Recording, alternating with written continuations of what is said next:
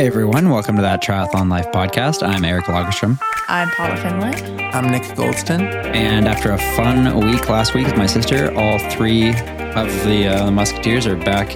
Well, we're, Paul and I are back in Bend. Nick's on the other side of the world, so we're doing this at a weird time, but we're all here and we're psyched. So, where do we start? What? There's about a hundred things we need to talk about here before we even I'll get start. into them. First thing, First things first, it's Eric's birthday today. Woo! We are committed to the trade, so I we're think it's here. fun. Eric thinks that's fun. Yeah, once we're all here and doing it, it's fun. yeah. Yeah, The planning agreed. that's not fun, Right, when you're trying to like fit in a birthday cake celebration and picking up the Right. birthday cake and Yeah. three workouts and getting my engagement ring fitted. You're what? I'm, s- I'm sorry. It's too big, Oh my god! but it's, too okay. I've been big. wearing Yeah, it that's- around on my middle finger. I don't know if that's like super taboo, but if I want to wear it, I got to wear it on the on a on a fatter finger, which is the middle. yeah, I'd, I'd rather it not get lost, so whatever finger. Yeah, but honest, okay, Bend is so insane. I went into the jeweler today. Never in my life have I been to a jeweler, by the way. And it's like a month out to get it resized, and you have to leave it with them. And I'm like, can I just come back in a month? What's the reason for this? How come this jeweler is this jeweler not very good? No, I think it's just the demand is so high. The town is growing very quickly. I don't think industries like plumbers, ring modifi- modifiers, tailors, I don't think these trades are growing at the same rate that people want to move here to Yeah. mountain bike and trail run. Plus, how old are the people that are moving there? You know, that's like Probably about our age. Yeah, it's all the same age kind of people. Yeah, yeah. But I love the ring. Uh, Eric and I, Eric, we got engaged on uh, Monday, and that's that. This might come as a surprise to some people for different reasons. I bet half the podcast thinks that Paula and I are already married, Married. and have been for Right, a while. of course. Uh, but we're actually not. We're both. I guess we should back up just for, in case you're new here. Paula and I are both professional triathletes. We're romantically involved. We are now engaged. Wow, no shit. Nick is uh, Nick is our really good friend, um, amateur triathlete, and professional musician.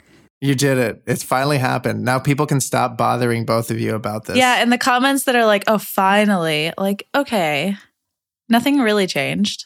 Eric's ha- he's had it for a little while. I've had it. to- I've had it for a little while, and there's been a lot of people who've made comments and about the like the how long is it? You know, the in the the finally people.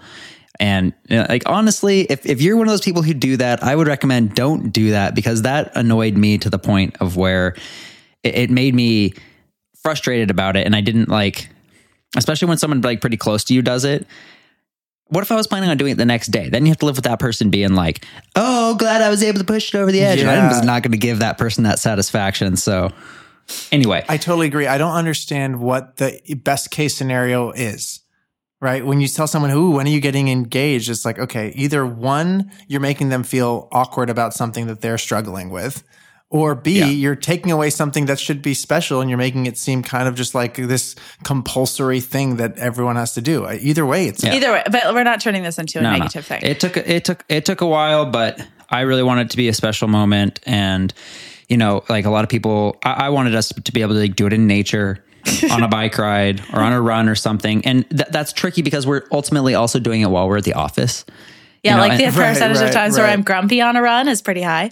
But um, on this, like before, it was our last run in Canmore. So I was like, Eric, can you bring your phone in case we want to get like a picture on our last run? Obviously, I had no idea that this was coming. He forgot his phone. So after the first kilometer, I was like, Did you bring your phone? He said no. And I'm like, Okay, well, then you can carry the bear spray. So I gave him the bear spray. perfect, of course. So he's carrying the ring and the bear spray. Good thing you didn't mix the two up when the moment mattered, Eric. exactly. Okay, anyway. Um, yeah, that's very fun. And also, the feedback from last week's podcast was pretty amazing. And I personally thought Elise did a super good job.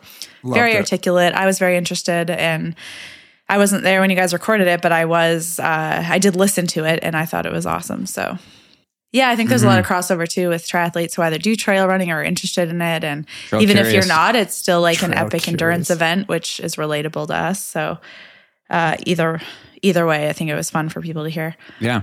Um, okay, and then we have gear that is dropping Yeah. on Friday, but I'll let Eric talk about that a little more. So Yeah. that's tomorrow. Yeah. Yep. When this comes out, it will be officially tomorrow. Um, Friday, it'll be in the morning. We haven't set an exact time yet, but probably like 7 or 8 a.m. Pacific.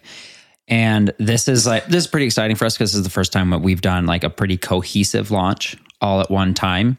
Over the last, since COVID, basically, it's been really hard for us to put out, you know, t shirts and shorts and hoodies like all at the same time. And it's been like, oh, we got the blue hoodies. And then in two months, we'll have the green ones. And then in a week, we'll have the shorts. And we don't have the ability to just like hold stuff, you know, so long to keep it all coming out at the same time. But this all worked out. We've got new trail hats. We've got two women's shirts, two men's shirts, two men's shorts, two women's shorts. Super cool. We went for this like retro color block, really fun summer collection. So check that out on Friday. Yeah, maybe we should call it the color block collection.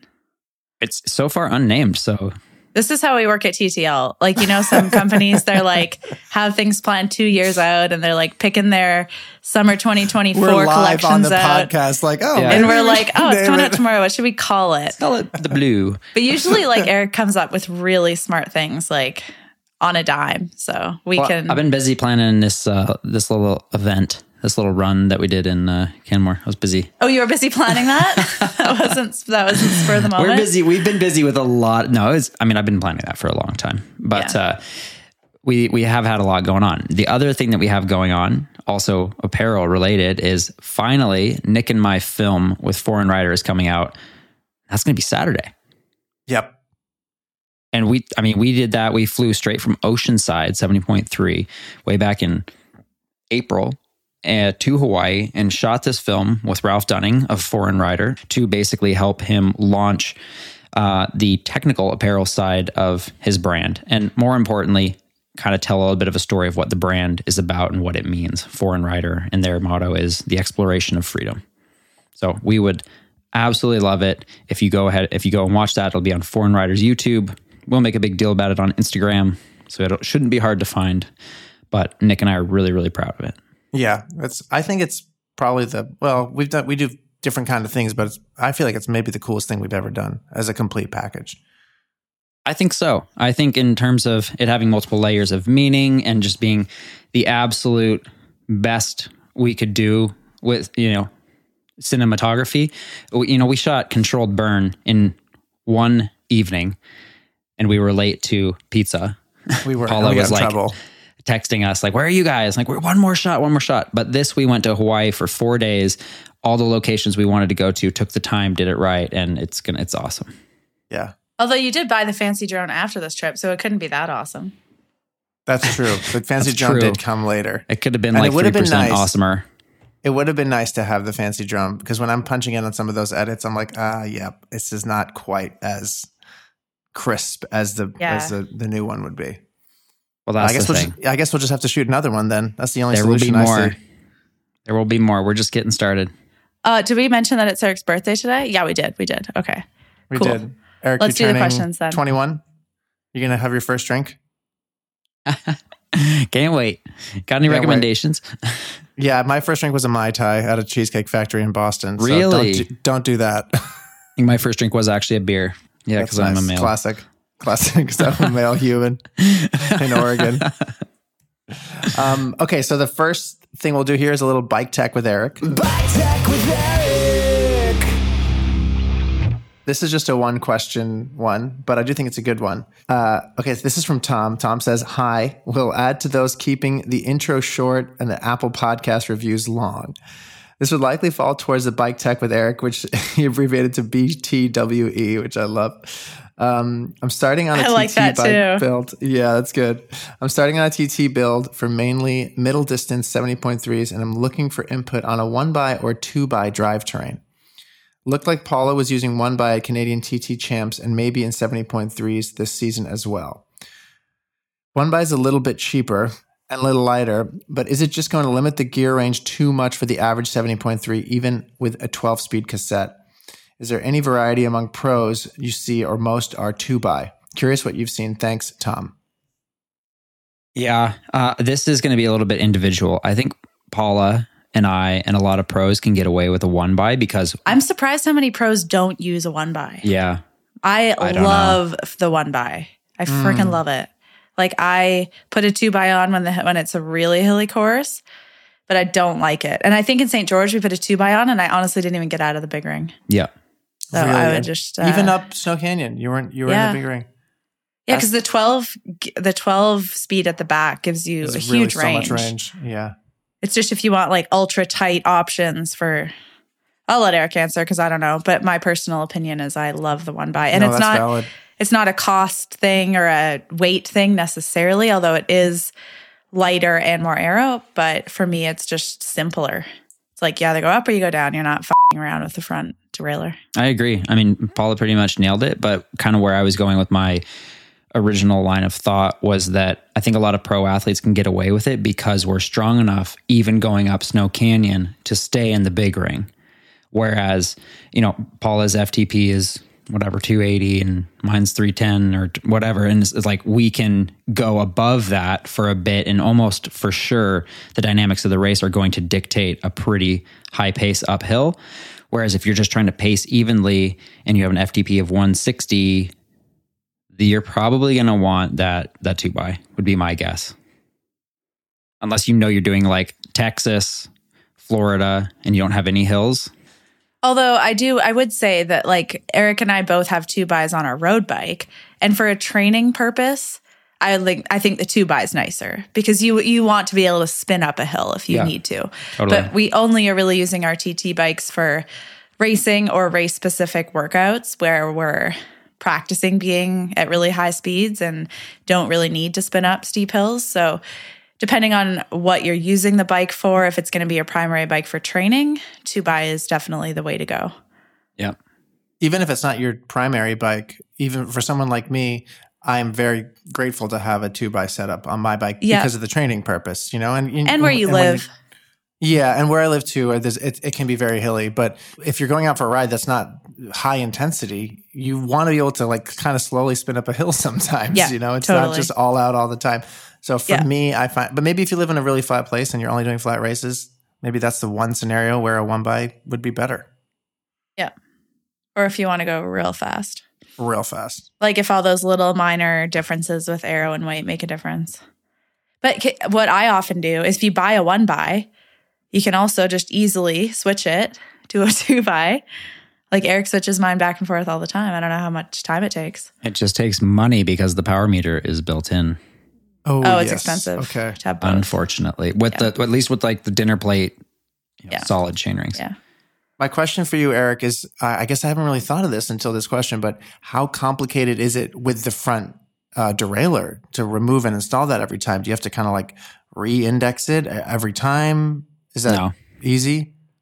I can do it in like 20 minutes because with the SRAM ETAP, it's wireless. So I leave the derailleur like attached to the hanger, and the, on the Shiv TT, the hanger actually is entirely removed. And so I just have to bolt the hanger on and then tell the whole system, hey, you're a two by again. Oh, Change the chain length. The chain length changing is probably the biggest thing, but oh, You you, know, you do have to change the chain length. yeah. Okay, uh, so my follow up question: Do you put a new master link in every time, or do you keep reusing the same one? So far, I've only done it enough times where I just put a whole new chain on. Oh, okay, got it. Because obviously, like one direction, you can't like make the chain longer. I don't know if you've heard this before that you should only put the master link on once. You shouldn't be taking it on and off constantly. Do you, have you ever heard that? Yeah, I have heard that, and I'm sure SRAM probably says that, but I don't do it every single time. Yeah, that seems. I mean, how how how bad can it really be? I don't know because they're just worried about a point of failure. What's a I'm master Sure. link? I'm sure if I don't know, a lot of people don't know. Yeah, That's the- right. True. There's a link that's in a chain that basically you use a master link tool to like pinch it, and that splits the chain instead of having to use a chain breaker to physically Gotcha. push a pin out of the chain. oh, okay. It's designed so that it actually kind of like comes apart. Yeah, um, unlike every other link in the chain. like a necklace clasp or anything like that. So you could use Yeah. that to clean the chain really easily, travel without the chain on the bike, etc. They, Yeah. I, I reached out to Ice Friction just like on a whim. I was like, I really want a a waxed chain because everyone's doing it for my TT race. And they sent me like two within a day. Yeah, Great Nice. company. and it works. I, we want to You take over their. Instagram and revamp it a little, but their product is amazing. yeah, that's great. that's great. Can't do Um, everything. It's hard. Okay, so we're going to move on to questions now, but that was a great uh, bike tech with Eric little segment, Tom. Thank you. And we kind of spiraled, but spiraling with the bike tech stuff is always great and interesting. Um, so for anyone that's listening, you probably already know this, but if you don't, you can uh, ask questions for this podcast yourself at thattriathlonlife.com slash podcast. And you can also become a podcast supporter there, and that helps keep this podcast ad free. We just get straight to it. Hot tip for those considering doing that, we have got some good stuff coming up. We have a couple different companies that are interested in giving away some good stuff, including to- DeBoer. Uh, yeah, Ooh, to the podcast ooh. supporters. So, And it'll be only to the supporters, right? Not to all the listeners. Yeah. right, exactly. Okay, first question here is from Jacob from Wisconsin. Hi, Eric, Paula, Nick, and Flynn. My question is about your routine the day before a race, specifically what you do for workouts. It appears on YouTube videos you sometimes do multiple workouts the day before a race. Can you give some insight in how long and hard these workouts are? I have a 70.3 coming up, and the plan I'm following has the day before as a rest day, but I usually feel better doing a short workout. Thank you, Jacob. Yeah, um, it's so funny to call them workouts because I wouldn't. I would say they're like tune up, gear check, make sure your body feels good. And you're right, taking a rest day before a race, I think is insane because I never feel that good after a total rest day. But usually we'll do a swim, a bike, and a run the day before. Really? I don't Yeah. think I knew you did all three the day before. We do like Well, a, they're short. like I mean, a 2K swim, maybe. That's just a choice. And then like an hour. it's not choice. aerobic. There's a workout too. Like there's an incorporated set within the 2K, like some pickups and whatever. Uh, and then an hour ride and a 20 minute run. The run's usually optional. It says like optional, you know, with strides or Yeah. something like that. and the bike will be like some six second sprints. And honestly, like that activates your neurological system a little bit. But I also think it's a good check to make sure your bike is all together because when, when you're doing when a you do six it, second yeah, max yeah, sprint, yeah. you're cranking on that thing. And if anything's loose or anything's not like set You'll know. properly, it'll break. So I get confidence out of doing those six second sprints, honestly. Also, In a my little scary equipment. though. I feel Yeah. like Yeah. if So you're- you break your radiator reader rather straight off, at which point you Yeah. go to the bike shop and they tell you they're three months out. yeah, Well, exactly. whatever. you know what I mean? Like if you've traveled and your pedals are loose or whatever. I whatever. know. I'm just joking. But usually, the way I'll structure the race, the day is like get up first thing in the morning, like 7 a.m., do the hour ride, and then it's done. And then I'll clean my bike, make sure it's all good to go, go check my bike in. And after I'm done checking my bike in, do a little swim on the course if that is feasible at this at your race venue. And then go back to your hotel, chill a little bit, maybe do a 15 minute pre dinner jog. So there's so much time in the day to hmm. rest and get ready, even with fitting in these three shorter sessions. So that's how we do it. yeah. Most of the time I feel like we're like we get you're getting cagey because you're so rested, you've been sleeping a ton and you're just like want to race and it's almost like, oh thank God it's time to go for that run. It's a thing to do. I just I'm feeling restless sitting here on the couch anyway. Do you guys ever get worried that your wetsuit may not uh, be dry by the next morning, or No. does it even matter if it's not dry? No, only in like Florida where it's a thousand percent humidity. But even if it's not, if it's that hot and humid, it's not a wetsuit swim for one. And it is Oh. possible to put a wet wetsuit on if you are determined. Yeah. Oh, it's possible. I just feel like it's miserable. It's like mean, between- the last thing I want to do. Between Well, like so is the noon race and the itself. next between like noon and the next morning, it's pl- that's plenty of time. If you hang, turn it inside out and hang it up outside, you're good. My joke Paul, went right I over his that. head, but I I was sorry. I I was it. I was trying to say something and I didn't, and I totally missed whatever the joke It was. It was a good joke. It was a good joke, Eric. You'll have to listen to the pod to catch it, though. Sorry. yeah, Oh, okay. yeah, yeah. Eric, so Eric uh, on our ride last week was we were sharing i- AirPods because he forgot his AirPods, and I was listening to the Elise pod, and he took the AirPod out and refused to listen to it. So. Yeah, Eric does not listen to the pod, guys. Yeah. Hot inside Well, tip here. No, I mean, I really, I did want to listen to that one, and I, but also I was there. Um, but for me, like, listen, it was just a very weird feeling, being like listening to us in my in my head, and I felt like I was there. Versus like I'm here on this road doing this workout, and it Uh-huh, wasn't. yes, I it wasn't just an easy spin. So it was just I was having this like very weird sensation of like I'm having a conversation with Nick and my sister right now, or am I riding with Jordan and Paula on in Canada? I can't. I think this is what a lot of people like about this podcast is that they listen to it on the trainer or on a run or something, and they do feel like they're here with us instead of suffering with Totally. the, Yeah, you know, the, with the effort. I get maybe, it. maybe. I get it. Different I, when it's yourself t- on the other end. yes. I, that is different. yeah. This was the session where Eric and Jordan and I were like softly going for a QOM from Lake Louise to Banff on the highway. And Uh, right. When I say softly, I was like, I knew at the kilometers an hour, you had to hold 42 kilometers an hour for an hour Oh, and nine not minutes. That soft. Jesus. So it's it's like kind of hauling ass, but also there was like a bit of a tailwind, so we thought it was a good day to do it. It was one of those workouts where we're supposed to do fat max riding. So Ah, instead of like instead of like four by thirty minutes fat max, we just did ninety minutes fat Yeah. max. so my- my watts weren't like crazy. I wasn't drilling it the whole time, um, but we were moving fast, and by halfway, our average was over 42k an hour, um, Uh-huh. kind of like taking turns and stuff. So um, Is this the one that you? I don't want to give it away, but did you get it? No, I missed it by one second. Yeah. Oh no. I missed an hour and nine minute, 27 That second is QOM by one second. Brutal. And I didn't have it like saved on my Wahoo with the Strava segment thing. So when we got halfway, we're doing this climb, and Eric and Jordan are just like chatting. And I was like, okay, we're giving up on it, For the whatever. record, we were, I was going 330 watts while we were chatting. Oh boy. Like oh, this is boy. fun. Like I was like, come on, seen boys. we're low key going for a segment.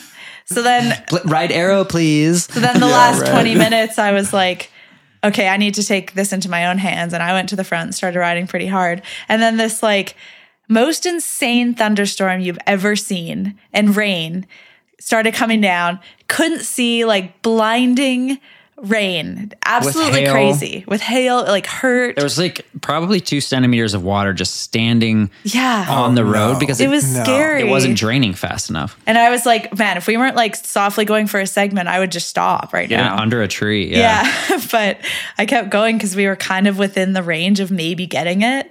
So we kept riding through this crazy storm, crossed like the arch at the end of the parkway, and still had no idea if I'd gotten it or not. Got to Strava when I'd finished and missed it by a second. Ugh. It's funny because if you see that on the leaderboards, you're like, well, clearly those two people were riding together. There's no Yeah, way exactly. that Could you an over hour segment is a Ugh. second apart.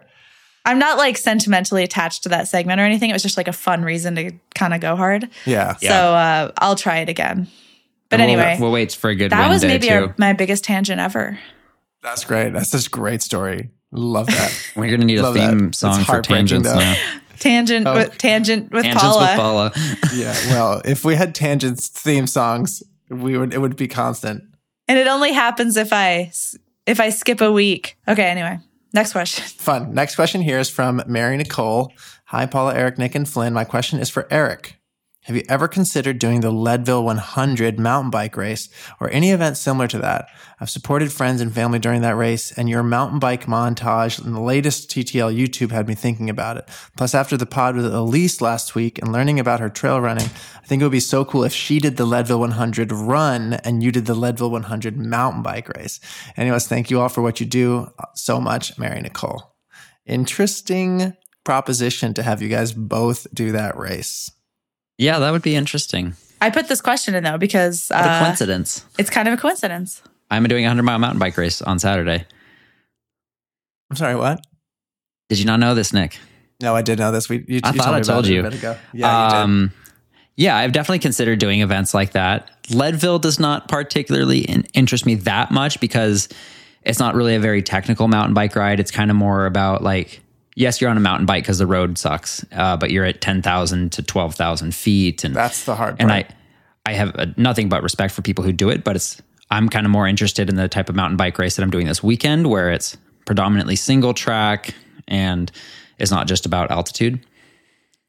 So yes, I'm I'm very much looking forward to dabbling in such things. Maybe I don't know. That's that. that yeah, there. I won't say no because the with Elise kind of concept is That's pretty kinda fun. entertaining. And would Yeah. you do one of those 100 mile gravel races? Like, does that sound interesting to you? Or do you like the very technical mountain bike aspect of it to make it fun? Um, for sure. You know, I I did some gravel racing back uh before COVID, before gravel like became a thing and everybody made gravel bikes. And the one that I did was the Vermont Overland. I guess I should say my favorite one that I did was the Vermont Overland. And that is like a very technical ride, um, and it's shorter. It only takes like four hours. And I just, I personally don't understand why there aren't more gravel events of that length. It kind of seems like, oh, it's a gravel race. It has to be 120 miles and it has to be a thousand degrees and or whatever. So yeah, like it, just like triathlons, if a certain course captures my imagination, like I'm gonna, I'm gonna go for it. So it's it's less about what everybody else thinks is cool rather than kind of what gets me excited about a course or a culture or a story around a certain event. The idea of being able to do the, the FKT style thing is you can still go to a place, make a cool video about it that isn't like trying to somehow get a video alongside of every other person's videographer at Dirty Kanza. No, it's like your own Unbound. thing. Yeah, like we could actually go and do have the best of both worlds. You're doing a cool thing in nature, and we can also present it in a way that gets people really excited and is artistic. So Yeah. Cool. Um, cool. Next question is from Derek. Hey, all. After finishing my first triathlon last weekend, I was wondering if any other followers or members of TTL Nation were around. Any plans or ways for those who support you all to connect somehow? It would be cool to connect with someone in the area for workouts or other races, as the training can sometimes be a lonely endeavor. Keep up the wonderful work you do, Derek. So, I, I mean, we've talked about this before. I feel like right now the most convenient way to do that is just kind of like wear your TTL stuff to the race. And that's kind of like Yeah. a little beacon, you know, of hey, I'm here, you know me, I know you, let's you know, let's hang out, let's talk at least. Yeah.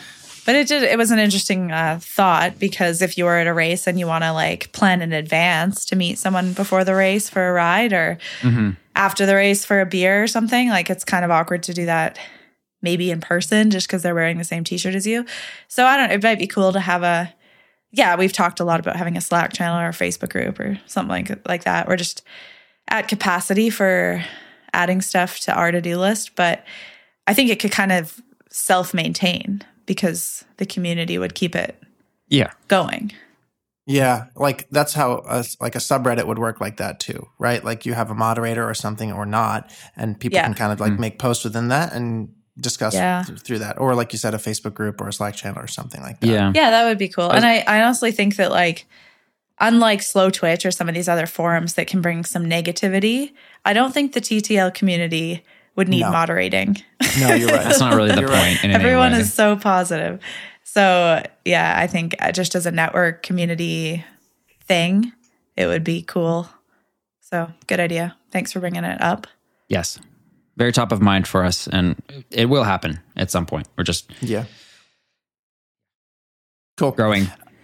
Yeah, and I I guess I, I want to put this question in because we get asked this a lot. Uh, and it's not like we don't know it's a thing.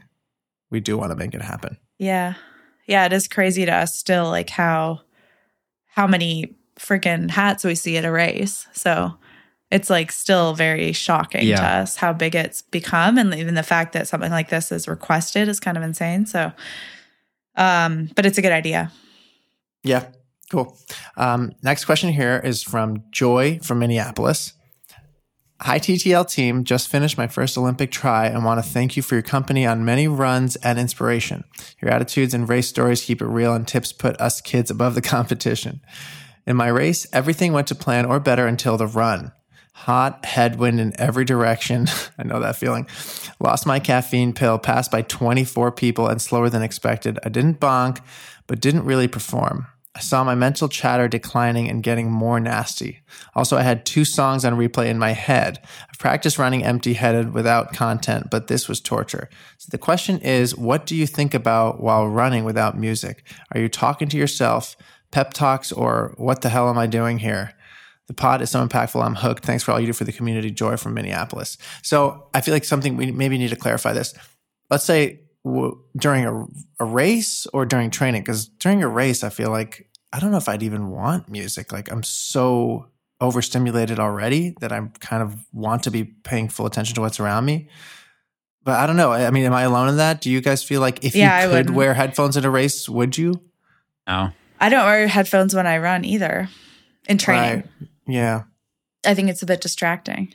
I think we've talked about this plenty of times on the podcast. We, we have, but we I don't know if we've talked about like in training. You you said because you don't want to get used to like the high that music can give you when then Or you even can't just then it utilize drowns it in out- a race. yeah, it drowns out your breathing and you don't get used to that feeling of hearing yourself work hard. Yeah. And I it's like- a bit distracting. in in in training what i'll do it, a lot of times i want to bring my phone with me because i'm using Trailforks to like try a new run or something and then i'll just have like my familiar pump up list or whatever playing on the speaker phone and you're obviously not getting the full immersive music experience but if you know the song it's like having a movie on in the background that you like. Like it's you still get a little bit of an emotional response That's to fun. it while being able to hear, hear birds and not you know have a mountain biker take you out from behind or you know, whatever safety and and all that so. But do you have a, a tip for someone who maybe is kind of like, let's say, let's use the word addicted to having some kind of content, music or podcast or something, who then has to switch to silence or the sound of their own body and the and, and of what's going on around them? Do you have any tips for someone that's trying to make that switch? Because Yeah, I it get can that it can like- feel like, uh oh, I don't have my Panicky. crutch. Yeah, Yeah. yeah. Yeah, a lot of the time when I'm thinking about during a race that's hard or a workout that's hard or even just an easy run is like workouts that I've done that are harder than what I'm doing right now. Like if I'm in a race and I have 10K to go, I'm like, Oh, yeah. Oh, I did a 35 minute tempo last week, 10K, it was no big deal. So I could do that right now. So it's just like I draw confidence from training and I do so much math in my head about like time I have left or distances to people or like I'm the opposite of Eric. I'm pretty sure he does not think about what's happening with the time or the distance or the pace ever, but it's literally all I'm thinking about. Maybe too much. I'm Mm. like, okay, I've done 4K in this amount of time, blah, blah, blah, doing all this math. How often are you checking in with your body, like it consciously? Like, how am I feeling? Is this pace sustainable? Uh not often, but I do often tell myself to relax my shoulders. That's kind of my Mm. cue and then that'll smooth me out a little bit because I tend to get really high shoulders if I'm running hard. Yeah, that's more what I think about is, is like I have quite a few cues that I cycle through that have, you know, helped me over the years with my running or my biking to kind of like work through the, the hip issue that I that I deal with. So I kind of go back and forth between thinking about my foot strike being light or like my shoulders being relaxed and like leaning forward and trying to do these things and like immersing myself in feeling as smooth and fast and strong as I can versus yeah, like I definitely can't do math while while racing. It's funny to to think about, you know, one of the many differences between being a professional and being an age grouper that wants to get the most out of themselves is that you guys have like a range of potential outcomes for a race that you would consider to be a good race. Um, whereas like for us, we're kind of just trying to get the most out of ourselves each time. But so so for you, like you're saying you're not really checking in with your body that often. And that's because like to, to a certain point, it doesn't really matter what you think or how you're feeling. Like you have to go that fast for the race Yeah. to go well, you know? But for us, it's like, no, like uh, there's a big difference for me between totally bonking and having to like walk a bunch or like being slowing down a little bit and making it to the end, like relatively okay. Yeah. And I mean, we, we're a- still making we're still making those calculations. Just the calculation Mm, is like, do I go with this move and and and risk that, or stay where I am, stay comfortable, and know that I can get fourth versus all in for first, and then maybe I blow up and get seventh. Yeah, that's the thing is I don't think I don't know if like the only time I think uh, other than maybe the top end of the age groupers, I think the only time anyone's like, should I go with this move?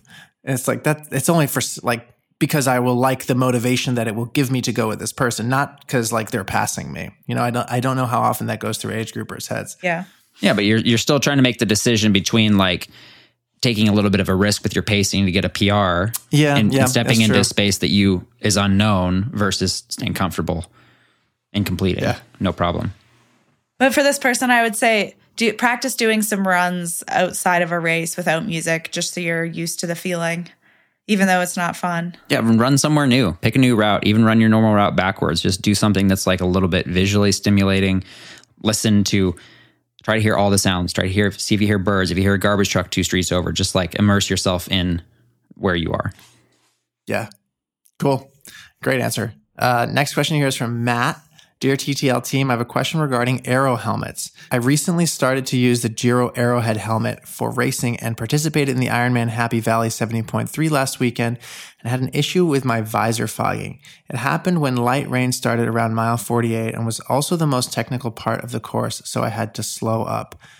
My question is one, do you have any suggestions for anti fogging? I used Rain X prior since rain was in the forecast. And two, what is the aero impact if I remove the visor and just use regular sunglasses? Many friends suggested this approach.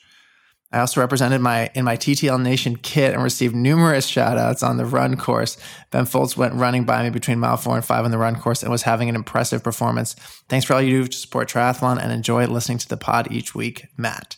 So first of That's all, that's awesome. I was gonna say, Yes, Ben was there great. and got second. That That's I was great. wondering if he if he saw him. That's so cool. that's like the Right. dream. That's what we That's wanted, the dream. right? TTL development athlete goes running past TTL Nation athlete. They feel a connection. Yes.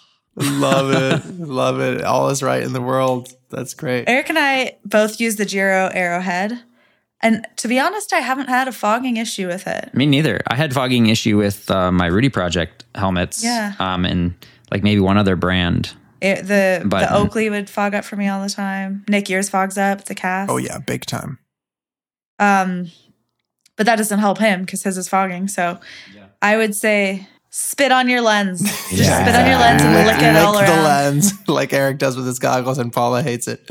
Um, uh, so first of all, doesn't the Aerohead come with a hard case, or do you have to buy that separate? Yeah. I don't know if it comes with Ooh. it actually. We usually use like the case of the specialized TT helmets to Okay. We just Carry. have a lot of aero helmet cases. Okay. so. Well, what I was going to say is I, I find that the fogging up usually happens when your helmet is sitting there in transition, not when you're actually wearing it. And then once you're wearing it, it's a nightmare to try to get it off of there. But I find that if the, if you keep the helmet in the case until you get on the bike, you you hate this, Paula, because you're you're gonna you're gonna lose what five seconds, but then you'll have a non-foggy visor. I disagree though. It's not foggy when you put it on. The fogginess comes when you put it on and the temperature difference is so crazy between Mm. your head and your breathing I see. that it fogs it. Right? I see. For for me, it's never. It's the only time it's ever fogged up has been Yeah. before I put it on. That's crazy. That's Mm, never happened. I don't know. Are you leaving That's- your helmet out overnight at the transition? No, no. It's just like the morning. Like I'm thinking of it happen. It's it's happened a, a bunch of times to me. But the You, only time it, it you fogs, put it on and it's already foggy. Yeah, yeah. hmm I think um, for me, the only time it fogs when it's on me is when I take it off, turn it around, and put it like upside down on the top of my helmet. Then like the hot air of my head fogs it up. But not when Mm. it's on me. There's like enough ventilation. But, but you know what? That might just be my specific my specific helmet because what you're saying makes much more sense. It's like yeah, it's like the heat of your head and all that stuff. The temperature differential. Yeah. That's what fogs it up. Nick's helmet is the only helmet in the world that does that. So disregard. So yeah, disregard that. Just kidding. But do you guys have like? Do you ever use Rain-X or anything Um, My like advice that? would be No. flipping the thing up and putting it on top of the helmet is not that much of an aero penalty. Usually. It's it's kind of a touchy subject to talk about aero penalties now because it's so individual, but I've had the Giro on before where I had the dark lens and it was a dark foggy day, so I flipped it up for the race. And it looks super dorky without the lens thing, but I don't think it's necessarily slower, so I think you could wear glasses. What do you guys the think? gl- wasn't there a bunch of testing done on the glasses, and the glasses are almost never any slower, which makes no Yeah. sense. You would think it would be like it looks so much more aero to have the actual built-in Yeah. visor on, but apparently, like aerodynamics are tricky. Yeah, totally. Yeah, I, I think if you're racing, you know, UCI Time Trial World Championships and you're going 48 kilometers an hour, then the difference between glasses and visor being one second over 40K m- might be worth it. Uh, but for a triathlon, if you can't see and you're like having to wipe it and lick your gla- Right. lens and wonder what Yeah. to do, then Right. it's definitely Right. Definitely slowing you down. go with the sunglasses. Yeah. But if you're going to do the sunglasses, I would maybe even get a different helmet than the Giro. Yeah, just like I for just can't I can't explain how dumb The the, look. Giro looks without the lens. You don't have to explain. Just uh, go look at some pictures. Like, Google it. You can Google when I'm it. when I'm even when I'm riding to the race course in the morning and it's pitch black and I got to flip the thing up like to see. It's so You're like, awful. oh god, people can see me. But I think Yeah. Gustav uses like the giant TT helmet with glasses. It looks fine, and some other athletes too, just because generally glasses lenses will be more anti-fog and more comfortable than a helmet lens. The more air circulation in there. Yeah. Nick, sorry to be to shut down your idea so hard. No, I, I, mean, you can great. try it. I think I think that's great. You're you're probably right. And when I think of the Giro Aerohead shape, it's much more in, like enclosing than my Yeah. Kask is.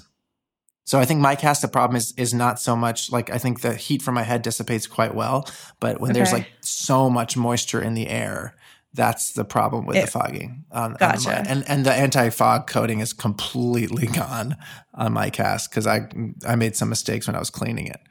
Right, right. Mm. Okay. Um, next question here is from Everett and Gresham. And Gresham, as in like Gresham, like Portland Gresham? Is there another Where I Gresham? grew up. Where Yeah. where Eric grew up? I mean, there's probably more than one, but uh, We hope it's Yeah. that one.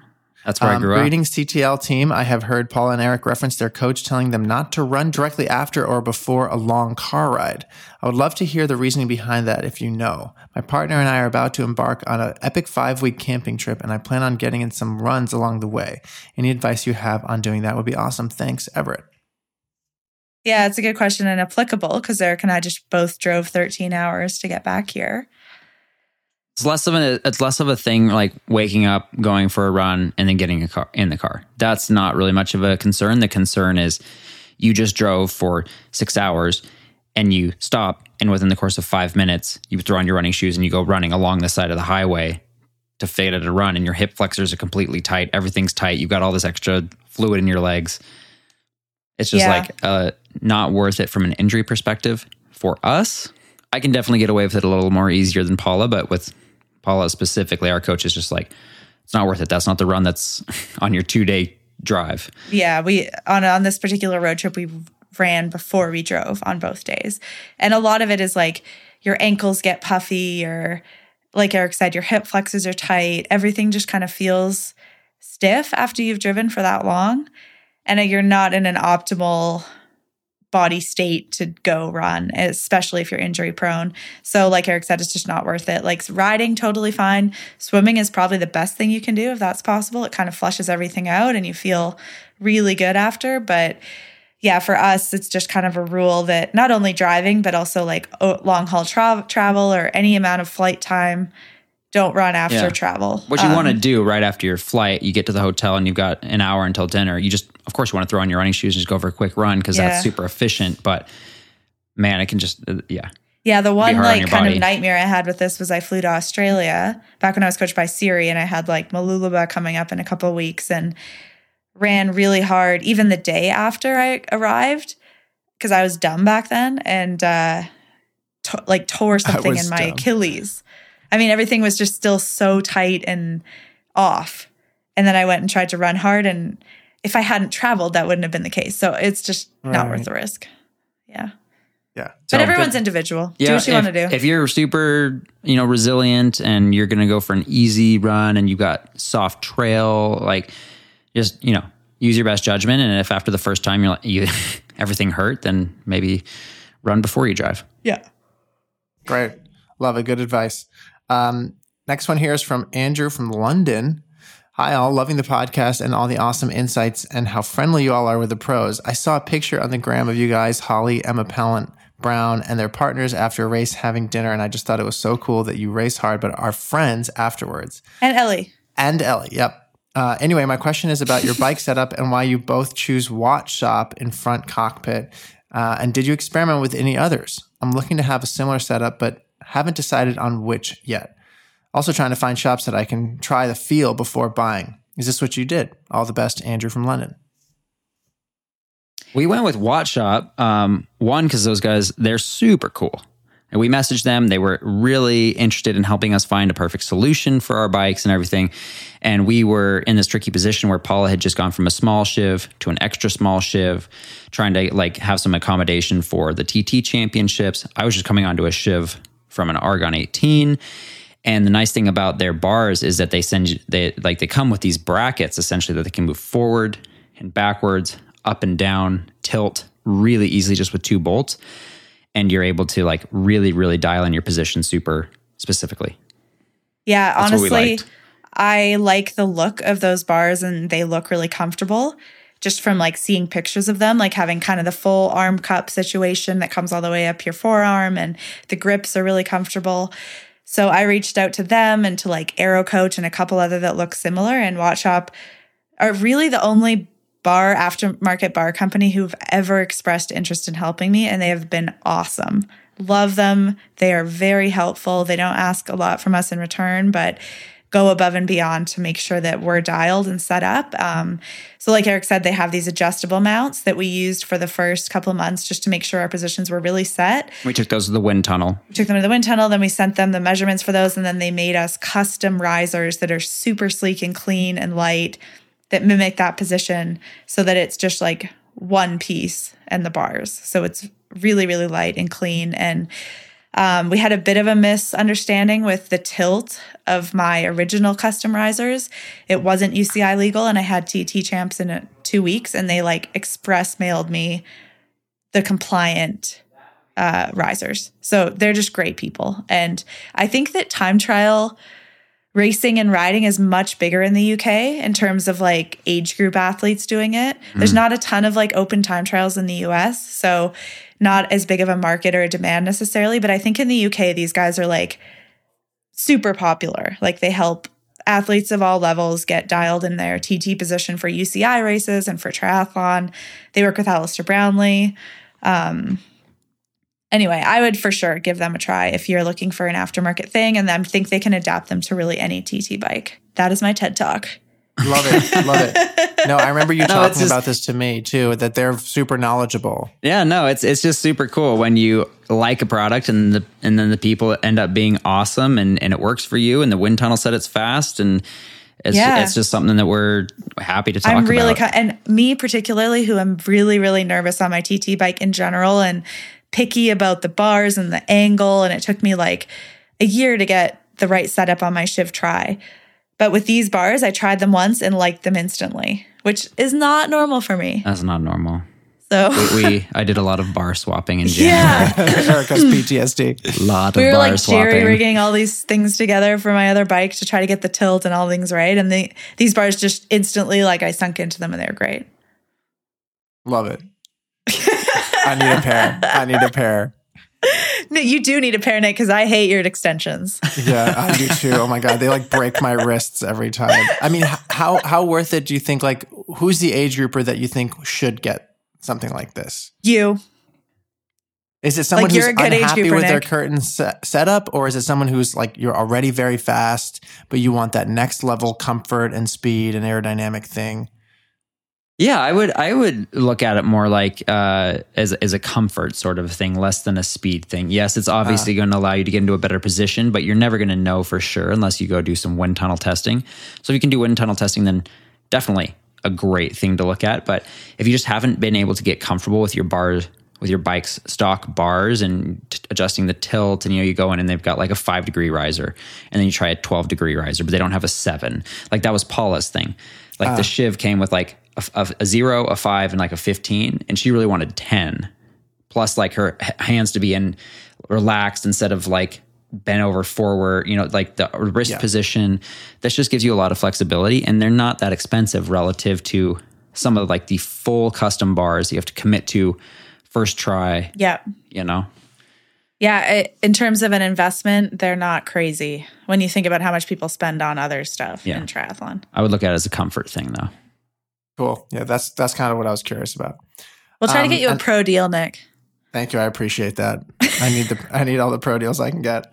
Um, these things are expensive. Um, okay, last question here is from Karita. Hey all, really enjoy the pod and impatiently wait for it every week. My question is, how do you mentally cope with not having a weekend? Most people feel the weekend is something to wait for, and it's freedom of sorts. Even if it means chores at home and lots of training, there's no workday rush and no day job. All your work days seem the same swim, bike, run, and for you, it's the job. When do you feel the sense of freedom most people experience on Friday? Keep up the good work, Karita.